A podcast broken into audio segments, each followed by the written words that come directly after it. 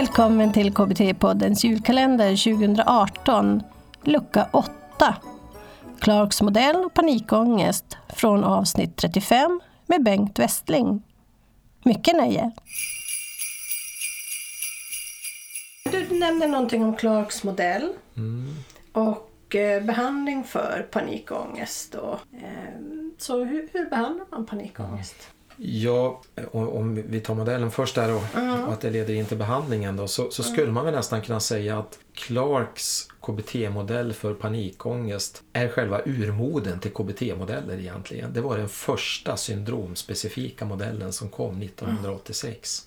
Och den artikel där den presenterades i Behavior Research and Therapy blev den näst mest citerade inom ämnesområdet psykiatri psykoterapi under tidsperioden 87 till 94. Oj.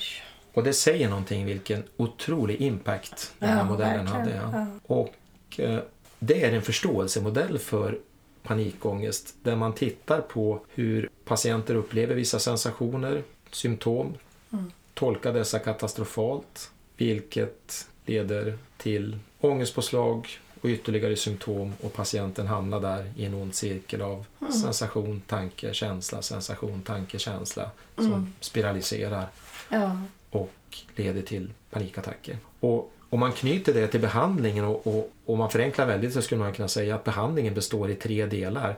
Psykoedukation, kognitiva tekniker, beteendeexperiment.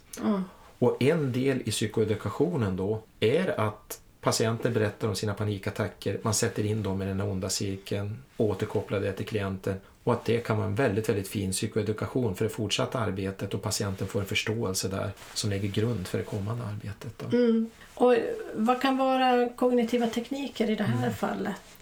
Så om man har gjort det där med modellen och psykoedukationen och Precis. förklara ångest och hur det sitter ihop. Och... Många kognitiva tekniker där tittar ju egentligen på, ja man skulle kunna förenkla det, det är två saker man försöker åstadkomma.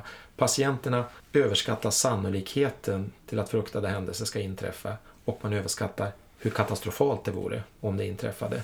Och att de här kognitiva teknikerna syftar till att nyansera den tolkningen, omvärdera den, kunna se andra möjliga förklaringar, symptomen och också se att och om det jag fruktar inträffar, är det så hemskt? Kan jag överleva det? Finns det ett liv efter katastrofen också?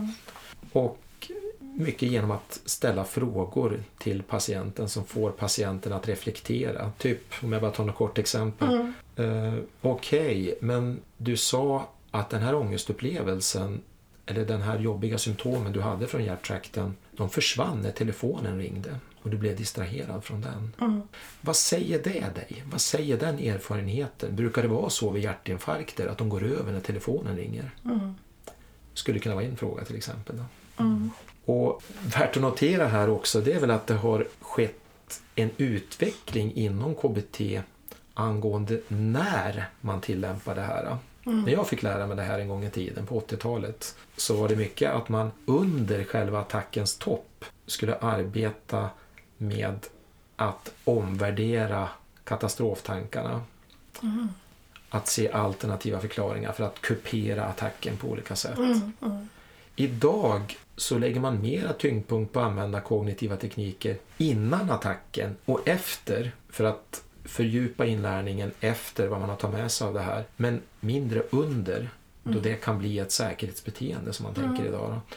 Att det var verkligen tur att jag kom på de där smarta tankarna och det här smarta sättet att resonera. Har jag inte gjort det under attackerna då vet jag inte var det här har slutat. Ja, just det. Man hittar bra resonemang. Ja. För man tycker ju det har hjälpt också. Så Ja. att, eh, man försöker förklara. Och jag säger inte att det är ett dåligt arbetssätt men att det har skett en liten förskjutning mot Ja.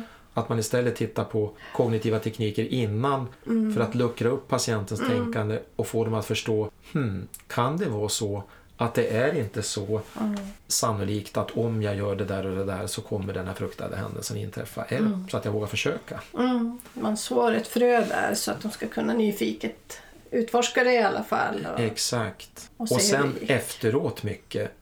Efter att man har gjort något beteendeexperiment eller haft en stark ångestupplevelse på något sätt här. Att man då diskuterar mycket. Nu gjorde du det här, nu utsatte du dig för det här. Vad blev resultatet?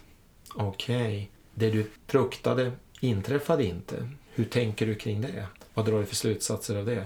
Och den kanske viktigaste frågan av allt. Och nu när du vet det, hur kommer det att påverka ditt framtida beteende? Tack för att du tagit dig tid att lyssna. God jul och gott nytt år!